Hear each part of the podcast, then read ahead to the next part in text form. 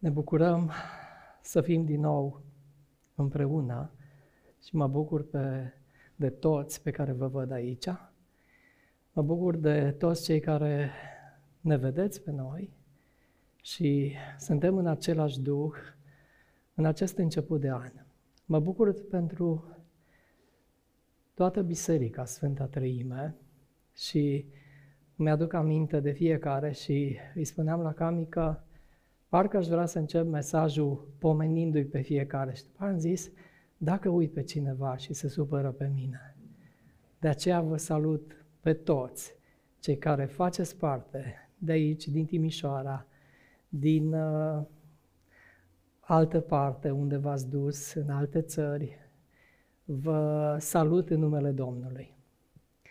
În această dimineață uh,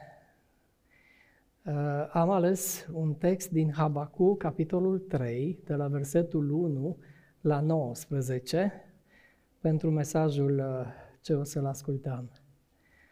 Și eu l-am numit mesaj pentru îndemnare, cercetare, încurajare și speranță. Avem nevoie. Avem nevoie și primim întotdeauna.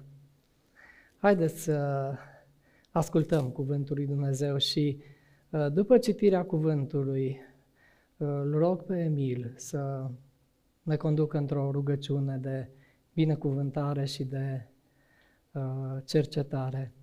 Rugăciunea prorocului Habacuc, de cântat în felul cântecelor de jale. Când am auzit, Doamne, ce ai vestit, m-am îngrozit.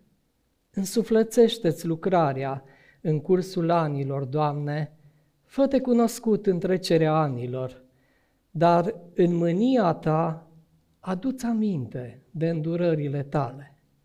Dumnezeu vine din Teman și cel Sfânt vine din muntele Paran. Măreția Lui acoperă cerurile și slava Lui umple pământul. Strălucirea Lui este ca lumina soarelui. Din mâna Lui pornesc raze și acolo este ascunsă tăria Lui. Înaintea Lui mergea ciuma și molima călca pe urmele Lui. S-a oprit și a măsurat pământul cu ochiul. A privit și a făcut neamurile să tremure.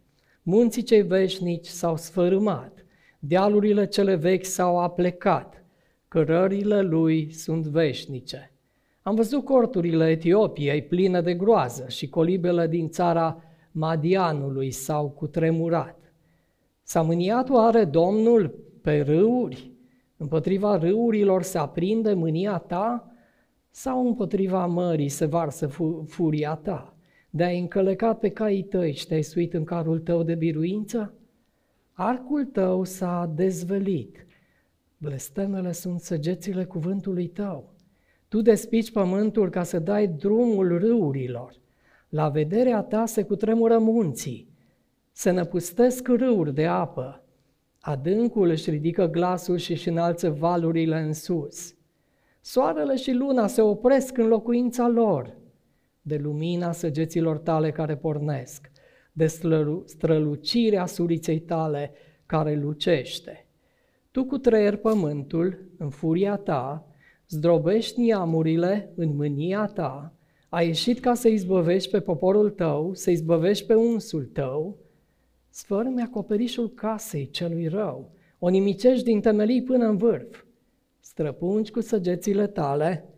Capul căpetenilor lui care se năpustesc peste mine ca furtuna, să mă pună pe fugă, scoțând strigăte de bucurie ca și cum ar fi și mâncat pe cel nenorocit în culcuș. Cu caii tăi mergi pe mare, pe spuma apelor mari. Când am auzit lucrul acesta, mi s-a cutremurat trupul. La vestea aceasta mi se înfioară buzele, îmi intră putrezirea în oase și îmi tremură genunchii.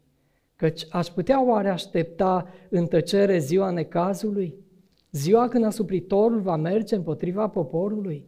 Căci chiar dacă smochinul nu va înflori, vița nu va da niciun rod, rodul măslinului va lipsi și câmpiile nu vor da hrană, oile vor pieri din staule și nu vor mai fi boi în grajduri, eu tot mă voi bucura în Domnul, Mă voi bucura în Dumnezeul mântuirii mele.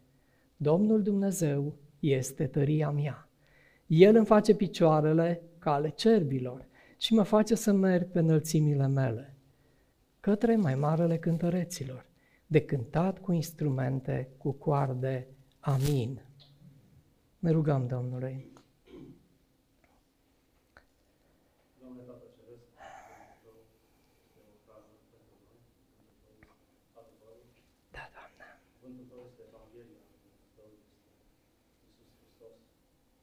fi slăvit.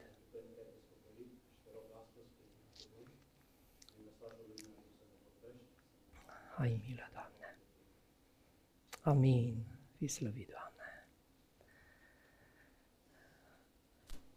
Mesajul de astăzi este dintr-o carte a profeților mici. O carte mică, doar trei capitole, dar are un mesaj mare. Habacuc are un nume tare fain. El înseamnă îmbrățișare sau cel ce ține în brațe.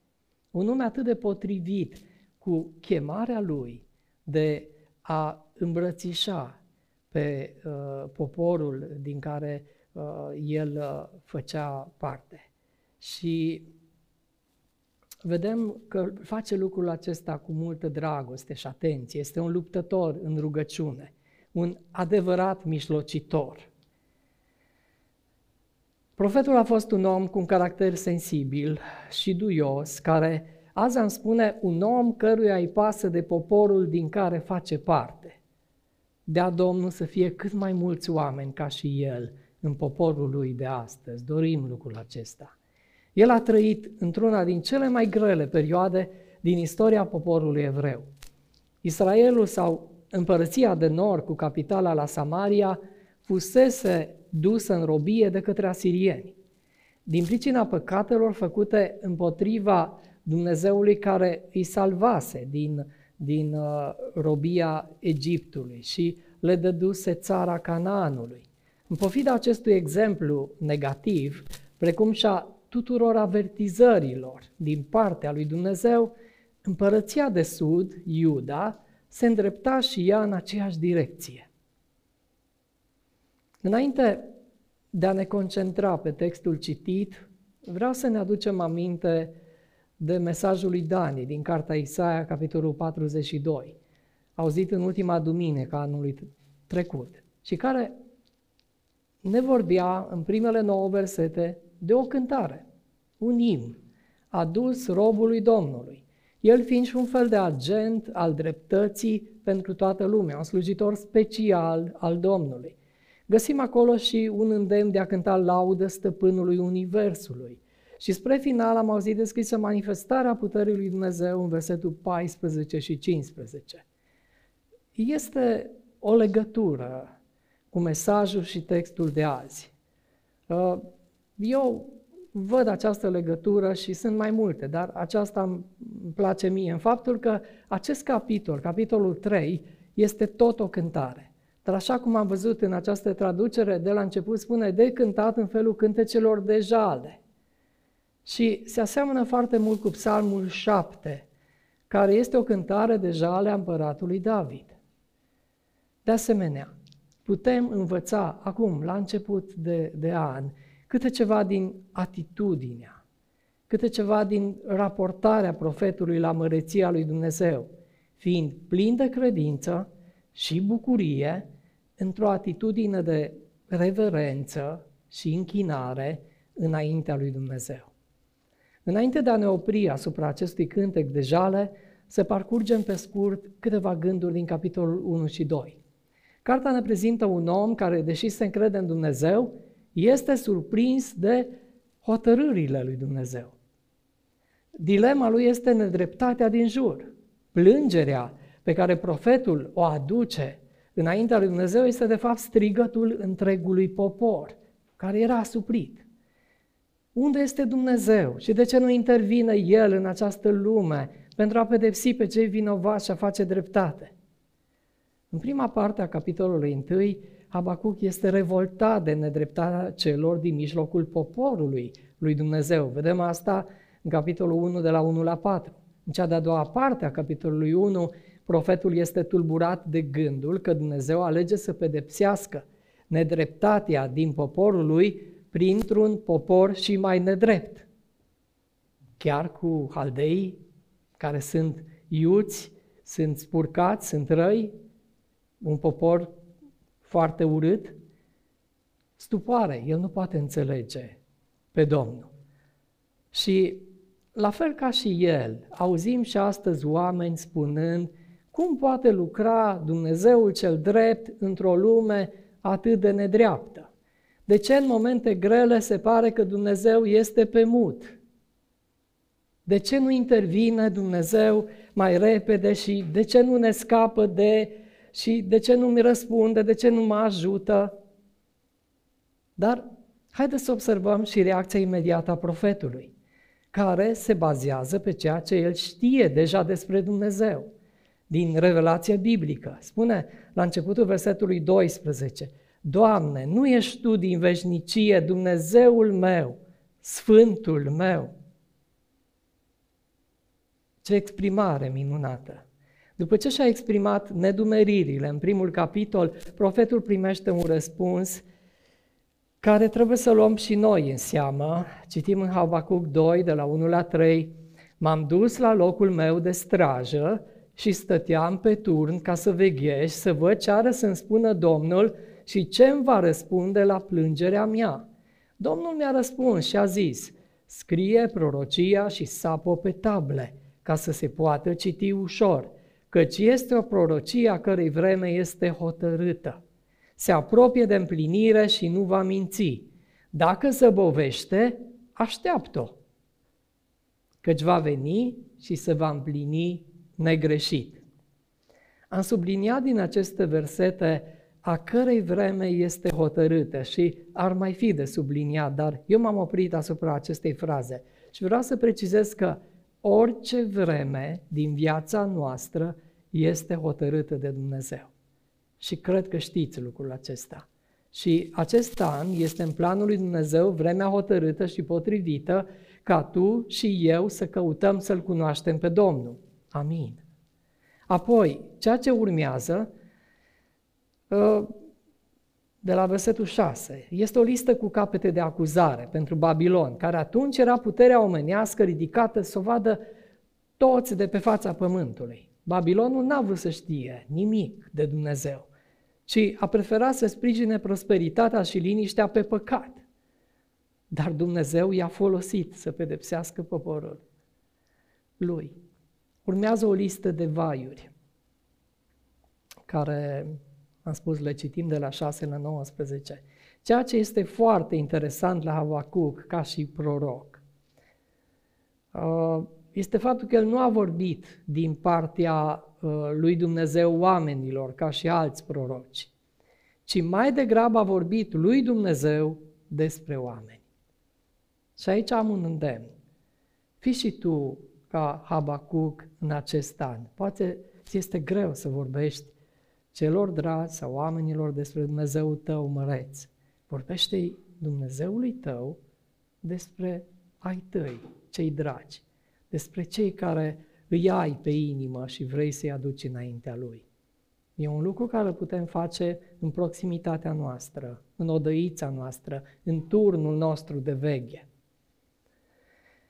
Primele două capitole din Habacuc au prezentat timpul de întrebări și răspunsuri al profetului cu Dumnezeu. Acum că Dumnezeu îi răspunsese, profetul a adus o rugăciune în finalul cărții într-o atitudine de, de reverență și teamă de Dumnezeu și într-o închinare sfântă. Și spune, când am auzit, Doamne, ce ai vestit, m-am îngrozit. Însuflățește-ți lucrarea în cursul anilor, Doamne. Fă-te cunoscut în trecerea anilor dar în mânia ta aduți aminte de îndurările tale. Versetul 2. Am împărțit acest verset în trei puncte. În primul rând, vorbind de însuflețire, încercând să înțelegem ce înseamnă a însufleți, mai ales când îl rugăm pe Domnul Dumnezeu să facă lucrul acesta. Vă întreb și vă rog să-mi dați câteva înțelesuri a cuvântului însufleți. Cum înțelegeți? Ce cere profetul aici? Însuflețește-ți, Doamne, lucrarea. Ce alte cuvinte am putea spune? Amin.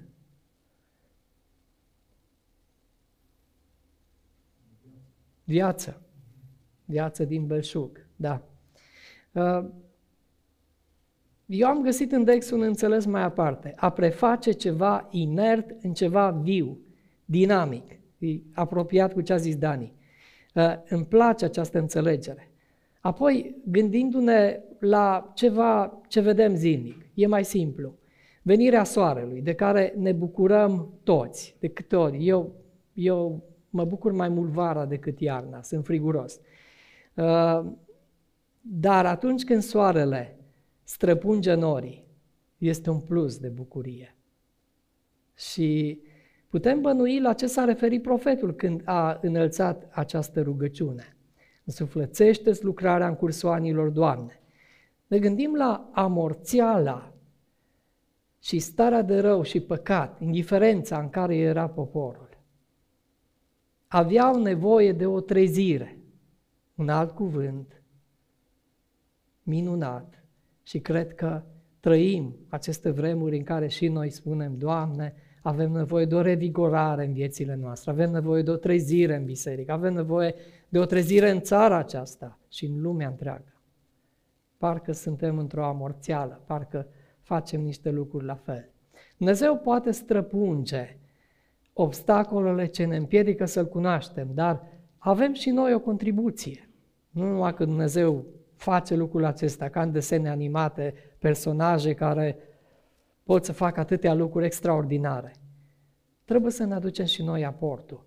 Și am citit din versetul 1 din Evrei 12. Spune acolo, să dăm la o parte orice piedică și păcatul care ne înfășoară așa de lesne.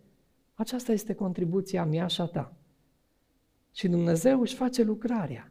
Putem face acest lucru în ce ne privește și putem mijloci și pentru cei dragi și nu numai. Cum am adresat noi rugăciunea noastră în acest început de an pentru viețile noastre, pentru copiii noștri, pentru copiii din biserică, pentru locurile de muncă, colegii de la locurile de muncă, uh, bisericile din comunitatea noastră, vecinii noștri, prieteni, cum am adresat noi această rugăciune. Și parcă partea a doua din, uh, din uh, acest verset e o mică rugăciune. Zice, Doamne, fă-te cunoscut în trecerea anilor, spune profetul în continuare.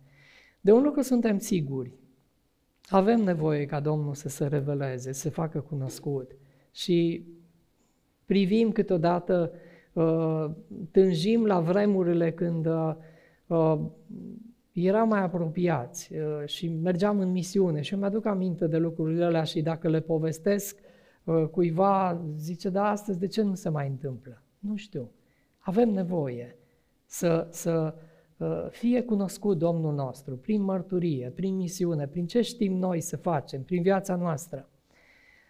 De un lucru suntem siguri, anii trec și noi trecem odată cu ei. E clar lucrul acesta. Știu că anul acesta eu împlinesc 60 de ani. Nu știu dacă până în luna august nu se poate întâmpla ceva, dar știu că în data de este termenul să împlinesc vârsta asta. Uh, de multe ori avem parcă o rutină de când începem ziua și până o terminăm. Și observăm că poate e bună, poate fi plictisitoare, poate frustrantă, poate neproductivă. Și am vrea să facem ceva diferit, chiar în relația noastră, în viața de familie, în relația noastră cu Dumnezeu. Cum trecem de la o rutină la o relație reală cu Dumnezeu? Este întrebarea pe care o pun. Iată cum văd eu ce experimentează Habacuc. El era un om activ și este preocupat totodată și de instrumentul pe care Dumnezeu îl folosește pentru a aplica pedeapsa divină. El n-ar fi vrut cu haldei, poate un popor mai blând. Da? Uh, de multe ori Mă gândesc că și noi suntem așa. Și el vrea ca Dumnezeu să se alăture șablonului lui. Și mi-am adus aminte de o poezie a lui fratele Nicolae Moldoveană și doar câteva rânduri spun din ea. Căci am făcut adesea din tine robul meu. Nu eu să ascult de tine, ci tu de ce spun eu. În loc să vreau eu, Doamne, să fie voia ta, își cer, își cer într-una să faci tu voia mea. Așa se întâmplă. Și poate că deja a devenit o rutină lucrul acesta și trebuie să schimbăm ceva. În alți termeni, aș spune, hei, Doamne, bine ai venit, știu exact de ce am nevoie și am pregătit totul. Așa că, Doamne, am această rutină, ă, te invit să te alături obișnuinței mele, să faci ceea ce vreau eu, să fac și să-mi dai ceea ce am nevoie, să-mi răspunzi rugăciunilor, să-mi împlinești dorințele. Și Dumnezeu apare și spune, nu, eu nu-ți fac rutina. Eu lucrez la relația noastră. Amin. Și noi trebuie să lucrăm la relația cu Domnul. Habacuc este un bărbat care s-a rugat, l-a luat la întrebări pe Dumnezeu, dar acum se pocăiește cu smerenie și se va ruga într-un mod care să adâncească această relație cu Dumnezeu. Vedem în continuare. Ultima parte din versetul 2. Dar în mânia ta aduți aminte de îndurările tale, spune el. O mare parte din rugăciunea lui din această carte va fi să-și amintească cine este Dumnezeu. Și e bine lucrul acesta. Ce ziceți? E, e bun exercițiul acesta la început de an să ne aducem aminte cine este Dumnezeu, ce a făcut în viețile noastre, să mărturisim lucrul acesta? Eu cred că da. E benefic pentru noi. Uh, el cunoaște poveștile mâinii puternice a lui Dumnezeu. Profetul vrea ca mâna puternică a lui Dumnezeu să intervină din nou, să se miște din nou. Repetă-le în zilele noastre, în vremea noastră, fă-le cunoscute. Habacuc parcă spune, fă-o din nou. În mânia ta aduți aminte de îndurările tale. Dumnezeu și-a eliberat poporul înainte și el poate să elibereze din nou. Apoi, în versetele următoare, plin de admirație, îl vedem pe profet captivat de un Dumnezeu care izbăvește pe poporul său. El începe să descrie manifestările puternice ale lui Dumnezeu, în special își amintește de apariția lui Dumnezeu în timpul exodului. Contemplarea lui Dumnezeu îl duce pe Habacuc la înțelegerea faptului că lucrările prin care Dumnezeu aduce poporului său izbăvirea sunt în esență aceleași în toate viacurile. Ascultă cum descrie el splendoarea lui Dumnezeu. Versetele 4-6 vorbesc de majestatea sa. Strălucirea lui este ca lumina soarelui. Din mâna lui pornesc raze și acolo este ascunsă tăria lui. Înaintea lui merge ciuma și molima calcă pe urmele lui. Se oprește și măsoară pământul cu ochiul privește și face pe neamuri să tremure. Munții cei veșnici se sfarmă, dialurile cele vechi se pleacă, el umblă pe cărări veșnice. Dacă ne uităm și noi la experiența anului trecut, ce vedem oare? Uh, eu văd așezată molima și ciuma între lucrările mărețe ale lui Dumnezeu. Și noi când vorbim de pandemie, ne apucă greața și am vrea să nu mai auzim de ea. Și parcă nu vedem mâna lui Dumnezeu la lucru în aceste vremuri. Cu toate acestea, cartea lui Habacuc ne amintește că niciun loc nu este prea întunecat și niciun zid prea gros pentru ca Harul lui Dumnezeu să pătrundă într-un mod puternic.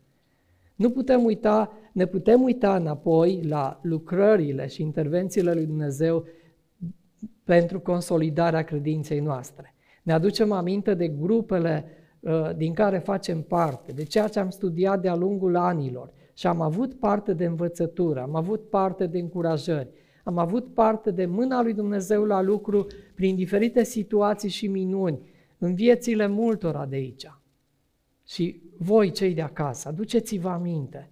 Privește la viețile altora și vezi cum i-a binecuvântat Dumnezeu. Privește-ți propria viață și vezi lucrările mărețe ale lui Dumnezeu din trecutul tău. Amintiți-vă de aceste zile și mărturisiți-le pentru a fi de folos în vremuri de încercare.